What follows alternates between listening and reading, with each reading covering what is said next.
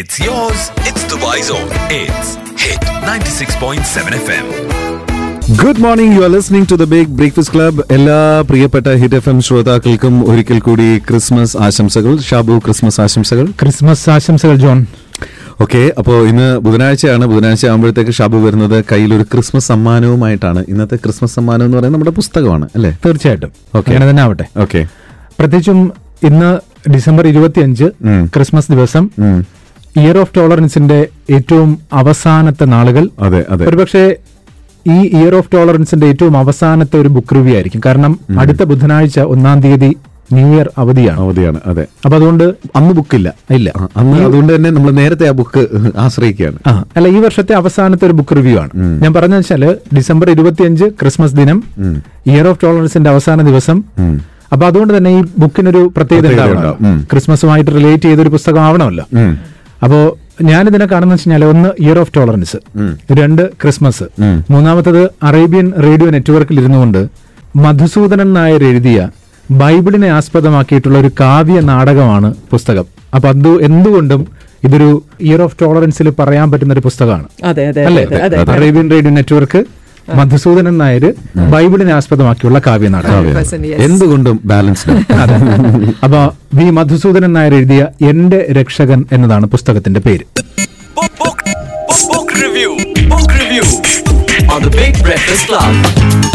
ആയിരത്തി തൊള്ളായിരത്തി നാൽപ്പത്തി ഒൻപത് നവംബറിൽ നെയ്യാറ്റിൻകരയിലാണ് വി മധുസൂദനൻ നായർ ജനിച്ചത്. നമുക്കൊക്കെ അദ്ദേഹത്തെ അറിയാം കൂടുതൽ ആമുഖമൊന്നും പറയേണ്ട കാര്യമില്ല. മലയാളത്തിൽ എം എ ബിരുദം നേടിയ ശേഷം കേരള ഭാഷാ ഇൻസ്റ്റിറ്റ്യൂട്ട് കുങ്കുമം കേരളദേശം വീക്ഷണം എന്നിവിടങ്ങളിൽ ജോലി നോക്കി. തിരുവനന്തപുരം സെന്റ് സേവിയസ് കോളേജിൽ മലയാള വിഭാഗം തലവനായിരുന്നു. നാറാണത്തെ ഭ്രാന്തൻ ഗാന്ധർവം ഗാന്ധി ഇവ കൃതികൾ. ആയിരത്തി തൊള്ളായിരത്തി തൊണ്ണൂറ്റി രണ്ടിലെ കവിതയ്ക്കുള്ള കേരള സാഹിത്യ അക്കാദമി പുരസ്കാരം ലഭിച്ചത് നാറാണത്തെ ഭ്രാന്തനായിരുന്നു. ഇപ്പൊ കിട്ടിയത് കേന്ദ്ര സാഹിത്യ അക്കാദമി പുരസ്കാരമാണ്. അതെ അതെ. കഴിഞ്ഞ കുറച്ച് ദിവസങ്ങൾക്ക് മുമ്പ്. അതെ അച്ഛൻ പിറന്ന വീട് എന്നാണ് ആ കൃതിയുടെ പേര്. അപ്പൊ നമുക്ക് ആ കൃതിയിലൂടെ തുടങ്ങാം. ആ കൃതി ആദ്യ വരികളിലൂടെ അദ്ദേഹത്തിന് കേന്ദ്ര സാഹിത്യ അക്കാദമി പുരസ്കാരം ലഭിച്ച ആ കൃതിയിലൂടെ തുടങ്ങാം.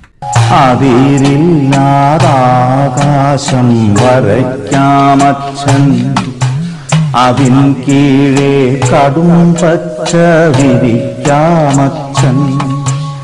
കിടക്കെല്ലാം ജലച്ചായം പരത്താമച്ഛൻ. ചിട ചുറ്റും മലക്കൂടം തെളിക്കാമച്ഛൻ.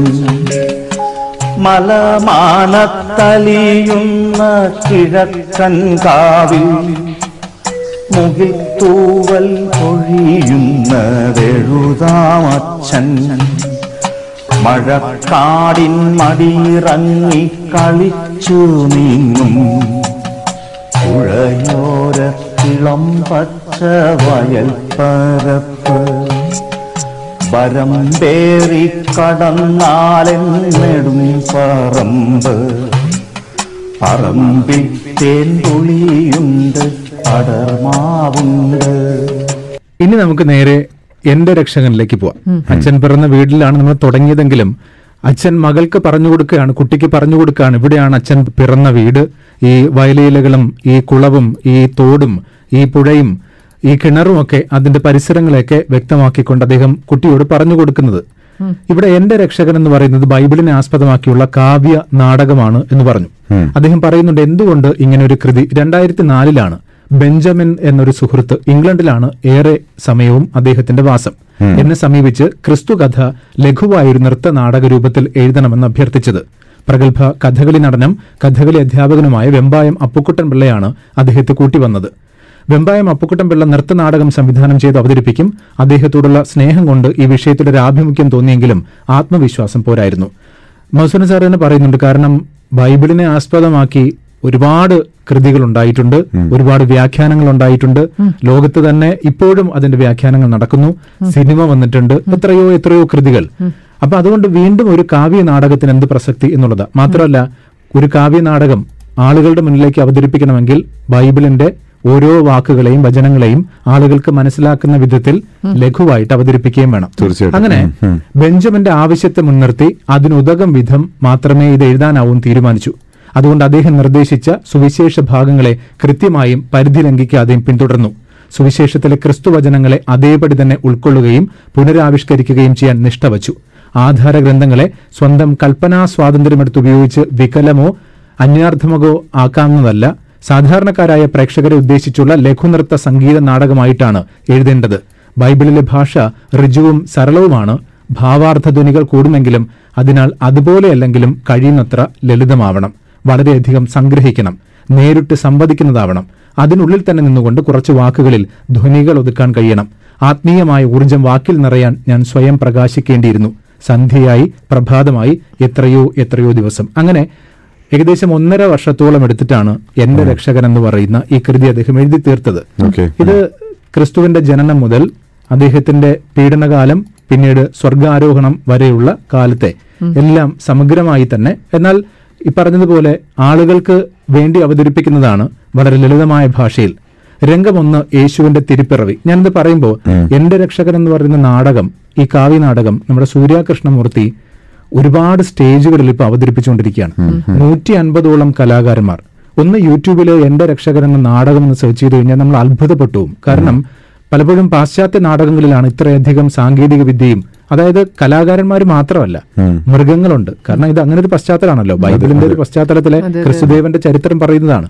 അപ്പൊ അവിടെ കുതിരകൾ ഉണ്ടാവും അതുപോലെ എല്ലാ പക്ഷികളും ജീവജാലങ്ങളും ഒക്കെ ഉണ്ട്. അപ്പം ഇതെല്ലാം കൂടി ഒരു സർക്കസ് കൂടാരം പോലെയാണ് ഇവരുടെ നാടക സങ്കേതം പോകുന്നത് തന്നെ. വലിയ ഒരു ഒരു ഒരു എന്താണ് ഒരു ആംബിയൻസിലാണ് ഈ നാടകം ചിത്രീകരിച്ചിരിക്കുന്നത് സൂര്യകൃഷ്ണമൂർത്തി. അങ്ങനെ ഇതിന്റെ ഒന്നാമത്തെ രംഗം മൻസൂർ സാർ എഴുതിയിരിക്കുന്നത് യേശുവിന്റെ തിരുപ്പിറവി സുവിശേഷാരംഭം രംഗം ആരംഭിക്കുമ്പോൾ ഇരുട്ട് തീക്ഷ്ണ ദുഃഖത്തിന്റെ സംഗീതം മെല്ലെ ഉയർന്ന് ഉച്ചസ്ഥായിലെത്തുമ്പോൾ മുകളിൽ ദൂരെ എന്ന് തോന്നുമാറ് നേർത്ത വെളിച്ചം പരക്കുന്നു. ആകാശം അതിൽ മൂടൽമഞ്ഞിൽ കുതിർന്ന അല്പനിലാവ് പറ്റിയ വെൺമേഘങ്ങൾ. ക്രമേണ ഭൂമിയും അതിൽ കുറ്റിച്ചെടികളുമുള്ള മേച്ചിൽപ്പുറമായ താഴ്വാരവും അവ്യക്തമായി മാത്രം കാണാം. നിഴലുപോലെ വീശിയടിക്കുന്ന കാറ്റ് കാറ്റിൽപ്പെട്ടുലയുന്ന കീറക്കുപ്പായമണിഞ്ഞ ആട്ടിടയന്മാർ. ക്ഷീണമായ പ്രകാശം അവരിലേക്ക് മാറി മാറി വീഴണം. ആട്ടിടയന്മാരുടെ അവശതയ്ക്കൊത്ത സംഗീതം. ഇങ്ങനെ ആ പശ്ചാത്തലത്തെക്കുറിച്ച് എഴുതുന്നുണ്ട്. പെട്ടെന്ന് ഒരു ഇടിയൊച്ച പിന്നെ ഘനസാന്ദ്രമായ മൗനം. മുകളിൽ നക്ഷത്രം മാത്രം തുടർന്ന് ആകാശത്ത് നിന്ന് ഒരു ദിവ്യസ്വരം. ഇനിയാണ് ആ കാവ്യ നാടകത്തിന്റെ വരികളിലേക്ക് വരുന്നത്. നേരത്തെ പറഞ്ഞ പോലെ വളരെ ലഘുവായിരിക്കണം ലളിതമായിരിക്കണം. അത്യുന്നതങ്ങളിൽ ദൈവത്തിന് മഹത്വം മണ്ണിൽ സന്മനസ്സുള്ളവരിൽ നിത്യസമാധാനം. ഗാനം വീണ്ടും വശ്യമായിട്ടൊഴുകവേ ഇടയന്മാർ അതിൽ വ്യാമുക്തരായി നിർവൃതിയോടെ ചുവടുവെച്ച് പോകുന്നു. ഈ ഈ വരികൾക്ക് സംഗീതം കൊടുത്തിരിക്കുന്നത് രമേശ് നാരായണനാണ്. അങ്ങനെ മനോഹരമായ സംഗീതമാണ് ഇതിനകത്ത് ഉപയോഗിച്ചിരിക്കുന്നത്. വീണ്ടും ഒരു ആകാശ ഭാഷണം സ്വർഗീയമായ താരാട്ടിന്റെ ഈണത്തിൽ ഗാനം. ഉണ്ണി വെണ്ണിന്റെ പുണ്യമേ മണ്ണിന് നീ രക്ഷകൻ മണ്ണിന് നീ രക്ഷകൻ വേദന തൻ മരുഭൂമിയിൽ അലയുന്ന മർത്യന് നീ രക്ഷകൻ. അങ്ങനെ ഉണ്ണി പിറക്കുന്നു. അതിനുശേഷമുള്ള ഓരോ ഘട്ടങ്ങളെക്കുറിച്ചും. രംഗം രണ്ടിലേക്ക് വരുമ്പോൾ യേശുവിന്റെ ഗിരിപ്രഭാഷണമാണ്. യേശുവിനെ ദർശിക്കാൻ തിങ്ങിക്കൂടുന്ന ജനങ്ങളുടെ ആരവം നിറഞ്ഞൊരു പ്രദേശം പിറകിൽ കുന്നുകൾ നീലിച്ച മലയുടെ പല ശിഖരങ്ങളിൽ പ്രധാനപ്പെട്ട ഒന്ന് ഇപ്പോൾ അവ്യക്തമായി മാത്രം കാണുന്നു. യേശു ജനങ്ങളോട് പറയുന്നു ആത്മാവിൽ ദാരിദ്ര്യമുള്ളവരെ നിങ്ങൾ ഭാഗ്യവാന്മാർ. സ്വർഗം നിങ്ങൾക്കല്ലോ ദൈവരാജ്യം നിങ്ങൾക്കല്ലോ. ദുഃഖിതരെ നിങ്ങൾ ഭാഗ്യവാന്മാർ നിങ്ങൾക്ക് നിത്യസമാശ്വാസം. ശാന്തരെ നിങ്ങളും ഭാഗ്യവാന്മാർ നിങ്ങൾക്ക് ഭൂതലം സ്വന്തമാകും. കാരുണ്യമുള്ളവർ ഭാഗ്യവാന്മാർ കാരുണ്യമെന്നും അവർക്ക് കിട്ടും. പാവനമാനസർ ഭാഗ്യവാന്മാർ പ്രത്യക്ഷനാകും അവർക്ക് ദൈവം. ഞാൻ പറഞ്ഞു വരുന്നത് വെച്ചാൽ ബൈബിളിനകത്ത് യേശു ക്രിസ്തു എന്താണോ ആ ഗിരിവചനം പറഞ്ഞത് അതിനെ മാറ്റാൻ പറ്റില്ലല്ലോ. നിങ്ങൾ കാവ്യനാടകം എഴുതിയാലും അദ്ദേഹം പറഞ്ഞതിന്റെ വാക്കിൽ നിന്ന് ഒരെണ്ണം പോലും മാറ്റി നിങ്ങൾക്ക് കൂട്ടിച്ചേർക്കാനും പറ്റില്ല. അപ്പൊ പിന്നെ നിങ്ങൾക്ക് എന്താ ചെയ്യാൻ പറ്റൂ? അതിനെ കുറെ കൂടി ഒരു കാവ്യ ഭാഷയിൽ ലളിതമായി അവതരിപ്പിക്കാനേ പറ്റൂ. അങ്ങനെയാണ് അദ്ദേഹം എഴുതിയിരിക്കുന്നത്. പീഡിതരെ നിങ്ങൾ ഭാഗ്യവാൻമാർ നിങ്ങൾക്ക് കൈവരും സ്വർഗപീഠം നീതി തേടുന്നവർ ഭാഗ്യവാൻമാർ നിത്യസംതൃപ്തി അവർക്ക് കിട്ടും. നമ്മുടെ ഒരു സങ്കടം എന്താണെന്ന് വെച്ച് കഴിഞ്ഞാൽ മധുസൂദൻ സാറിനെ കഴിഞ്ഞ രണ്ട് ദിവസമായിട്ട് ശ്രമിക്കുക പക്ഷെ ഇന്നലെ രാവിലെ കിട്ടി. അപ്പൊ വിളിക്കുന്ന സമയത്ത് ശബ്ദമൊക്കെ പതറിയിരുന്നു. പറഞ്ഞത് ഞാനിവിടെ കേരളത്തിലില്ല പുറത്ത് ചില ആവശ്യങ്ങളായിട്ട് പോകണം അതുകൊണ്ടാണ് റേഞ്ച് പോലും കിട്ടാത്തത് എന്ന് പറഞ്ഞപ്പോഴത്തേക്ക് കട്ടായി. ഞാൻ എന്തൊരു മെസ്സേജ് ചെയ്തപ്പോൾ ഇന്ന് രാവിലെ പോലും റിപ്ലൈ കിട്ടുന്നില്ല. എനിക്ക് തോന്നുന്നു അദ്ദേഹം യാത്രയിലാണ്. എന്ത് യാത്രയാണെന്ന് പോലും പറഞ്ഞ് പറഞ്ഞ് മുഴുമിപ്പിക്കുന്നതിന് മുമ്പ് കട്ടായി. അപ്പോൾ ഇതിനെക്കുറിച്ച് ഇന്ന് അദ്ദേഹം പറയേണ്ടിയിരുന്നതാണ്. പക്ഷെ പറയാൻ കിട്ടിയില്ല എന്നുള്ളത് നമ്മുടെ ഒരു സങ്കടം. രംഗം പിന്നീട് വരുന്നത് യേശുവിന്റെ വിചാരണയും കുരിശേറ്റവും ഒക്കെയാണ്. സങ്കീർത്തന വചനം അവർ എന്നെ വളഞ്ഞു അതെ അവർ എന്നെ വളഞ്ഞു. യഹോവയുടെ നാമത്തിൽ ഞാൻ അവരെ ഛേദിച്ചു കളയും അവർ തേനീച്ച പോലെ എന്നെ ചുറ്റി വളഞ്ഞു മുൾത്തീ പോലെ അവർ കെട്ടുപോയി. ഞാൻ വീഴാൻ തക്കവണ്ണം നീ എന്നെ തള്ളി എങ്കിലും യഹോവ എന്നെ സഹായിച്ചു. യഹോവ എന്റെ ബലവും എന്റെ കീർത്തനവുമാകുന്നു. അവൻ എനിക്ക് രക്ഷയായും തീരുന്നു. ഇങ്ങനെ പറഞ്ഞുകൊണ്ട് ഇതിന്റെ അവസാന ഘട്ടത്തിലേക്ക് നമുക്കറിയാം. പിന്നീട് ഗൾസമനിയിലെ പ്രാർത്ഥന ഒലിവ് മരങ്ങൾ നിറഞ്ഞ ഗൾസമനി എന്ന ആരാമം. എട്ട് ഒലിവ് മരങ്ങൾ ക്രിസ്തുവിന്റെ കാലം മുതൽ ഇന്നും അവിടെ നശിക്കാതെ നിൽക്കുന്നുവെന്ന് കരുതപ്പെടുന്നു. ഫലഭാരം കൊണ്ട് കുനിഞ്ഞ ഒലിവ് മരങ്ങളിൽ ദുർവഹമായ വേദനയുടെ കനം തൂങ്ങി നിൽക്കും പോലെ രാത്രിക്ക് കട്ടികൂടുന്നു. ചീവീടുകളുടെ ശബ്ദം. യേശു വ്യാകുലചിത്തനായി. അടുത്തുള്ള കുന്നിലേക്ക് കയറുന്നു. പത്രോസും മറ്റു രണ്ടുപേരും അനുഗമിക്കുന്നു.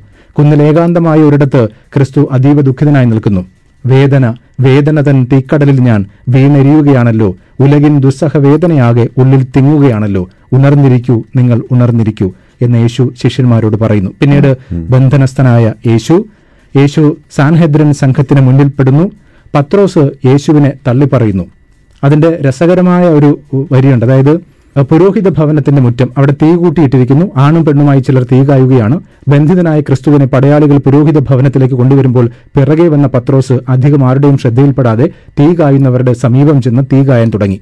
തീവെട്ടത്തിൽ അയാളുടെ മുഖം തെളിയുന്നു. ഒരു സ്ത്രീ അയാളെ സൂക്ഷിച്ചു നോക്കി ആലോചിച്ചു എന്നിട്ട് ചോദിക്കുന്നു ഇതിനു മുമ്പുള്ള രംഗം നമുക്കറിയാം. അതായത് ശിഷ്യന്മാരോടൊപ്പം ഇരിക്കുന്ന അവസരത്തിൽ യേശുദേവൻ പറയുന്നുണ്ട് പത്രോസിനോട് നീ എന്നെ മൂന്ന് വട്ടം തള്ളി പറയും അപ്പൊ പത്രോസ് പറയുന്നുണ്ട് ഞാൻ അങ്ങയുടെ അരുമയായ ശിഷ്യനാണല്ലോ. ഞാൻ ഒരിക്കലും തള്ളി പറയില്ല അപ്പം യേശുദേവൻ പറയുന്നത് കോഴി കൂവുന്നതിന് മുമ്പ് നീ മൂന്ന് വട്ടം തള്ളി പറഞ്ഞിരിക്കും അപ്പൊ അതിനുശേഷമാണ് ഇദ്ദേഹത്തിനെ ഇങ്ങനെ കൊണ്ടുവരുമ്പോഴത്തേക്ക് ഒരു സ്ത്രീ ചോദിക്കുന്നുണ്ട് ആ ഗലീലക്കാരൻ യേശുവിനോടൊപ്പം വന്ന ആളല്ലേ നീയും? അപ്പൊ പത്രോസ് പറയുന്നു നീ ചൊന്നതെന്തേ ഞാൻ അറിയില്ല അയാളെ.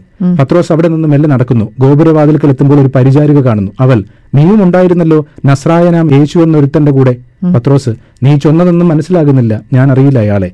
രണ്ട് പുരുഷന്മാർ ഇത് കേട്ട് അയാളുടെ സമീപത്തേക്ക് വരുന്നു അവർ. പുരുഷൻ യേശുവിന്റെ ശിഷ്യൻ നിന്റെ ഭാഷ കേട്ടാൽ അറിയാം. പത്രോസ് കർത്താവിനാണ് ഞാൻ ആ മനുഷ്യനെ അറിയില്ല സത്യം. പത്രോസ് മൂന്ന് പ്രാവശ്യം ഇത് പറഞ്ഞു കഴിയുമ്പോൾ ഒരു പൂങ്കോഴിയുടെ നീണ്ട കൂകൽ കേൾക്കുമാറായി. പത്രോസിന്റെ മുഖം പശ്ചാത്താപഭരിതം ചിന്താക്ലാന്തനും ഭഗ്നഹൃദയനുമായ അയാളുടെ സ്മൃതിയിൽ ക്രിസ്തുവിന്റെ പ്രവചനം തെളിഞ്ഞു വരുന്നു. മൂവുരു എന്നെ നിഷേധിക്കുന്നേ പത്രോസിന്റെ മുഖം മാത്രം ഇപ്പോൾ കാണാം. അങ്ങനെ ഒരു കാവ്യ നാടകത്തിന്റെ എല്ലാ പശ്ചാത്തലങ്ങളോടും ഒരുക്കി വളരെ ലളിതമായി ആളുകൾക്ക് എളുപ്പം ഗ്രഹിക്കുന്ന വിധത്തിൽ വി. മധുസൂദനൻ നായർ എഴുതിയ എന്റെ രക്ഷകൻ ഇന്ന് ഈ ക്രിസ്മസ് ദിനത്തിൽ.